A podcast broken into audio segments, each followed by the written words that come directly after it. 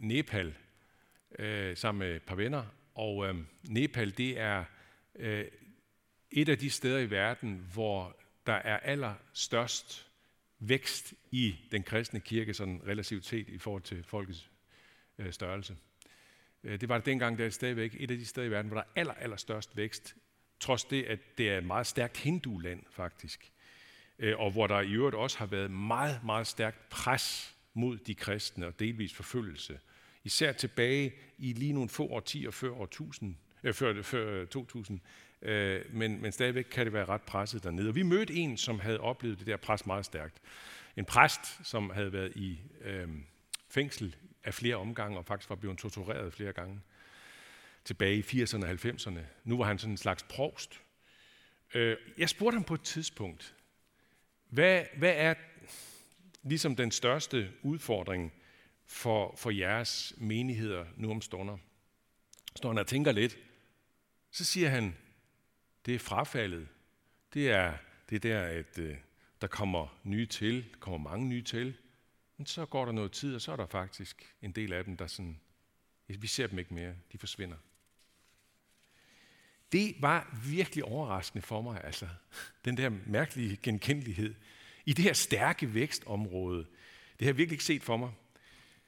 Men i så fald så har jeg jo glemt Jesu lignelse om sædemanden, som lige præcis bekræfter det vilkår i væksten, at en del af væksten går i sig selv igen.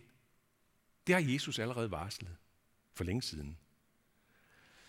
Og selvom det måske kan lyde mærkeligt, så, så har jeg gennem årene fundet ret meget trøst i den her lignelse. Fordi jeg har gennem årene oplevet præcis det samme som den her provst ude i Nepal.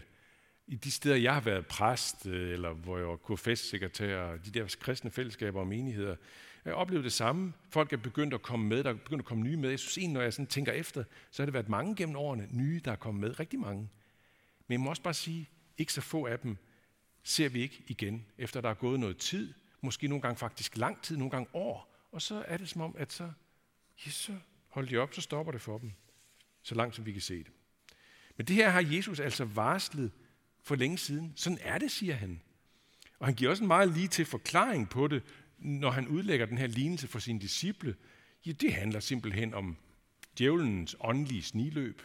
Det handler om øh, det med at, at, at kunne blive presset øh, for, for, for sin kristne tro, hvad man jo i og for sig også kan i en dansk sammenhæng, i sådan det her snævere og snævere åndsfrihed, for eksempel, som vi oplever det. Eller simpelthen øh, om, det kan handle om, om, om hmm, selvoptaget livsbekymring og materialisme. Og det varsel fra Jesus, det må faktisk også godt lige blive stående et øjeblik til dig, der er begyndt at føle dig tiltrukket af den kristne tro. Vær opmærksom på, at det, der begynder at gribe dig nu, det kan godt mist taget i dig igen. Fordi der er så meget andet, der kan gribe dig. Fordi sådan er vi mennesker. Det er vi jo bare. Vi er nogle mærkelige, flimrende størrelser, som lader os gribe af følelser, der skifter som vind og vejr i april. Og jeg siger, vi med fuld overlæg, fordi det, det gælder os alle sammen. Det ved vi jo også alle vi, der har været grebet af den kristne tro i overvis, måske helt fra barns ben af. Vi ved godt, at det kan imod væk godt bare glide væk fra os. Vi kan blive grebet af andet. Ja, sådan er det. Så vi skal med andre ord være bevidst om, når vi er grebet af det, eller er i færd med at blive grebet, grebet af, af den kristne tro, så skal vi lade det blive ved med at gribe os. Og der kommer jeg altså til at tænke på nogle ord af Paulus. Ham, den yderst bevidste, topmotiverede kristne, må man virkelig sige, når man læser hans brev i det nye testamente. Ikke? Men som var fuldstændig klar over, at det kunne også glide fra ham. Det har han faktisk flere steder øh, nogle signaler om. Og jeg har lyst til lige at læse et af dem fra det, der hedder Filipperbrevet, kapitel 3. Nu skal I høre, hvad han siger. Han siger sådan her. Jeg jager efter det, om jeg virkelig kunne gribe det, fordi jeg selv er grebet af Kristus Jesus. Brødre, jeg mener ikke om mig selv, at jeg allerede har grebet det. Men dette ene gør jeg. Jeg glemmer, hvad der ligger bagude, og strækker mig frem mod det, der ligger forude. Prøv at bemærke det der, den der bevidsthed, han har om, at jeg er nødt til at blive ved med at gribe efter det, som jeg er blevet grebet af, nemlig Kristus. Nu er jeg så startet øh, med udlægningen her lige, nu er jeg startet i det med risikoen for, at væksten kan visne igen. Hvilket i øvrigt også, må, hvis bare lige en, en parentes, det kan nemlig også være øh, lidt af en forklaring på det meget mærkelige mellemspil, der er i den her lange tekst, jeg læste før. Altså det her mellemspil, hvor disciplene spørger efter, hvad betyder de der lignelser, du har fortalt os? Og så kommer Jesus med en meget, meget mærkeligt indspil, som nogle af jer måske, da jeg læste det, tænkte, hvad verden mener Jesus med det? Altså der, hvor han citerer noget fra en profet i det gamle testamente, Esajas, noget med at se og høre, men ikke fatte det. Og, og så lyder det, som om Jesus faktisk siger, at han, at han fortæller sit budskab i lignelser, for at folk ikke skal fatte det. De skal ikke forstå det, og de skal slet ikke modtage, de skal ikke komme til at tro. Det kunne virkelig kræve en meget, meget længere forklaring, end det, jeg har tid til at gøre nu. Men hvis jeg skal sige det meget kort, ikke? Hvis man læser det her ind i en dybere sammenhæng, så vil man opdage, at pointen er omtrent det samme som det, der kommer i lignelsen. Nemlig det, der siger, at uanset sædens kraft, uanset det kristne budskabs stærke tiltrækning, så vil der være mange, der alligevel afviser det, eller dropper det igen, eller glider fra det. Og nu er jeg som sagt altså startet i den her ende af lignelsen om det her med sædekornets, skal vi sige, potentielle fiasko. Men nu vil jeg godt lande i den helt modsatte ende af lignelsen, i det som uden tvivl er lignelsens hovedbudskab, nemlig sædekornets ufattelige frugtbarhed. Jesus siger om, det, om sædkorn, at det vil bære 60, 30, 60 eller 100 folk. Det har været det virkelig overraskende for tilhørende dengang, da han forklarer det her med, at, at sædemanden han strør lidt korn omkring, og så er der noget, der falder på vejen. Så det kendte de godt. Sådan var det. Men da han så siger, men der er noget, der falder i god jord, og det bærer 30, 60 eller 100 folk, så har folk tænkt, åh, oh, hold da fast, mand. Fordi normalt, så ville 10 folk, altså korn, der bare er 10 folk frugt, det vil være en kæmpe succes. Det vil være et virkelig godt høstår. 30, 60 eller 100 folk, det er vildt overdrevet. Overdrivelse fremmer forståelsen. Man kan også sige, at overdrivelse fremmer hovedbudskabet. Breaking news, kunne man næsten sige. Ikke? Vi, det vi med andre ord skal forstå her, det er, at ordet, at budskabet, at det glædelige budskab fra Jesus og om Jesus, det har en enorm frugtbarhed i sig.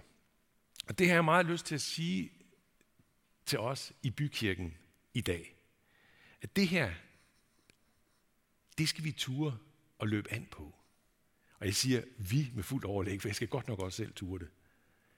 Vi skal ture løbe an på Kristus budskabets kraftfulde frugtbarhed. Gid vi tør tage mere chance på det. Både i det, vi foretager os sammen i kirken, og det, som vi foretager os som enkeltpersoner hver for sig ude i den almindelige hverdag, når vi så at sige er kirke derude i byen. Altså i kirken, ikke? når vi holder gudstjeneste, når vi har øh, klyngefællesskaber, cellegrupper, og sociale aftener, og filmaftener, og, hvad vi, og diakonale tiltag, og alt det her. Ikke? Gid vi med tiltagende, ligefrem frejdighed, inviterer folk med, som normalt ikke kommer i kirke, og normalt ikke kommer i, i, i kristne fællesskaber. Gid, gid vi ikke øh, gøre det, som jeg tror, vi kan være tilbøjelige til, mere eller mindre alle sammen. Gid vi ikke sidder og putter os lidt i vores fællesskaber med hinanden, med sådan en lidt ubestemmelig følelse af, at det her det er nok mest noget, der kun siger os noget, som er godt og grundigt inde i det, som måske faktisk ligefrem har, er vokset op med det. Ikke? Tænk, hvis de kristne nede i Nepal tænker på den måde, så vil der ikke ske, ske meget vækst. Det vil der ikke være. Så, så vil væksten være minimal dernede.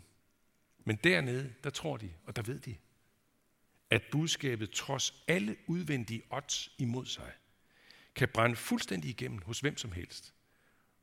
Og de ser det ske. Vi vil blive overrasket, når vi tager springet og lidt oftere begynder at invitere naboen i opgangen med i kirke, eller studiekammeraten, eller hvem det måtte være. En nabo, som vi måske ikke har noget meget tæt forhold til. Vi, vi veksler nogle gange nogle hyggelige ord med hinanden måske. Eller studiekammeraten, eller fætteren, eller arbejdskollegaen, eller hvem det må være. To ting vil overraske os. To ting vil overraske os. Hvor mange af dem, der helt umiddelbart siger ja, tak til invitationen. Og hvor ofte det medfører, at der sås et frø i et menneske, som begynder at gro. Jeg blev simpelthen så opmuntret øh, øh, da, i efteråret, da vi hørte om, den, der, kom, der kom den her udmelding om, I ved, komikeren Kasper Christensen. For Kasper og mandrilaftalen og klovn og alt det der. Øh, da der kom den her udmelding om, at han var blevet døbt og faktisk var begyndt at gå troens vej. Jeg, jeg, blev, så, så, jeg blev fuldstændig overrasket. Det er måske min fejl. Men jeg, jeg har aldrig forestillet mig, at det skulle ske for ham. Det har jeg bare ikke. Så sker det. Så tænkte jeg, jeg kan bede for hvem som helst. Med største frimodighed. Og jeg kan også, når der gives en naturlig anledning til det, invitere hvem som helst med største frimodighed. For det kan ramme hvem som helst. Jeg vil gerne sige, det kræves ikke af os, at vi hver for sig kan gøre overbevisende rede for den kristne tro fra A til Å, for at naboen og kollegaen kan komme til tro. Nej da. Grundlæggende er der egentlig kun behov for to ting. Jeg kunne godt have lyst til at sige meget mere i dag om det her, men det, det skal foldes mere ud sådan med tiden. Ikke? Men bare to grundlæggende ting, som der er behov for fra vores side. Og det ene det er, at vi hver på vores helt forskellige måde, så forskellige vi er som mennesker, og det er vi jo altså. Nogle er meget indadvendte, introvert, som det hedder med et fint ord. Nogle er meget udadvendte, nogle er noget midt imellem. Nogle har psykiske udfordringer, nogle er autister, nogle har fysiske lidelser. Vi er så forskellige, ikke? Men at vi hver for sig, på vores forskellige måde, kan indgå i en naturlig relation til en kirkeløs, kristusløs nabo eller studiekammerat eller nabo, arbejdskollega eller hvad det måtte være. Og tænk ikke, tænk ikke jeg, skal, jeg skal nå mange. Nej, tænk en, en, måske to. Det er det ene. Og at vi en dag inviterer ham eller hende med til et eller andet i bykirken. Alfa-kursus, gudstjeneste, filmaften, klønge, selv, hvad det måtte være. Og så vil jeg bare tilføje noget øh, meget vigtigt. Og nu begynder jeg snart at slutte. Men noget meget vigtigt. Det er ikke os, der er sædekornet. Det er sædemanden. Det er ikke, det er ikke os, det er noget rolle, jeg siger nu. Det er ikke os, der er sædekornet. Vi er sædemanden. Sædekornet, det er det, der har virkningen. Det er ikke os. Øhm, en af de fineste bøger om det her med at sprede sæden, den, den udkom for en del år siden på dansk, skrevet af, jeg tror hun er amerikaner, Rebecca Pippert. Den hedder Ud af saltbøssen. Måske nogen af jer kender den, hvis I er gammel nok. Nå, men jeg kan nok stadigvæk øh, findes, tror jeg, på et bibliotek, og tage og læse den. Den er virkelig god. hun, hun, øh, Rebecca hun fortæller indledningsvis i den her bog om en veninde, som endte med at vende om til den kristne tro. Hun var og på ingen måde øh, troende kristen, men, men det ender hun med at blive. Og veninden fortæller så på et tidspunkt Rebecca, hvad der gjorde størst indtryk på hende. Nu skal I prøve at høre, hvad det er, hun så siger der. Hele mit liv har jeg tænkt, det er vel nok arrogant at kalde sig en kristen og mene, at man er noget så god. Men så lærte jeg dig at kende. Og Becky, du er nu langt fra fuldkommen, og alligevel kalder du dig kristen. Det var et chok for mig at opdage, at du indimellem lavede noget møg. Men det var et endnu større chok, at du indrømmede det. Det kunne jeg ikke selv. Det gik pludselig op for mig, at det at være en kristen ikke betød, at man aldrig gjorde noget forkert, men at man, når man havde handlet forkert, indrømmede det. Jeg vil gerne spærre Kristus ind i en æske og lade dig være religiøs i bibeltimerne. Men jo mere du lod mig få indblik i din tilværelse, jo sværere blev det at holde kristendommen spærret inde. Selve det, at du indrømmede dine svagheder, drev mig til ham. Er det ikke sjovt? Og Rebecca, hun, hun reflekterer lige en lille smule over det i, i, lidt længere frem i bogen, hvor hun siger sådan her. Jeg oplever stadig det paradoxale. Hvis jeg lader mennesker få indblik i mit liv, og se på mig, som jeg er, med smerter og problemer, men også i medgang, så siger de, at de ser Gud. Det er, når jeg lukker i, ironisk nok af hensyn til Guds gode navn og rygte, og foregiver, at være på toppen, uden problemer, at de kun lægger mærke til Becky.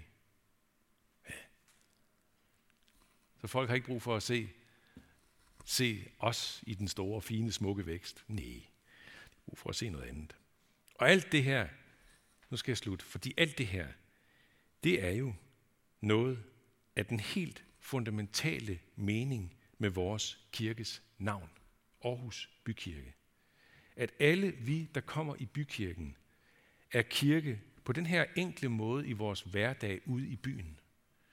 Lad os være kirke i byen med hver sin forskellige, frejdige frøspredning. Og så siger vi lov, tak og evig ære være dig, hvor Gud, Far, Søn og Helligånd, som var, er og bliver en sand i Gud, højlået fra første begyndelse, nu og i al evighed. Amen.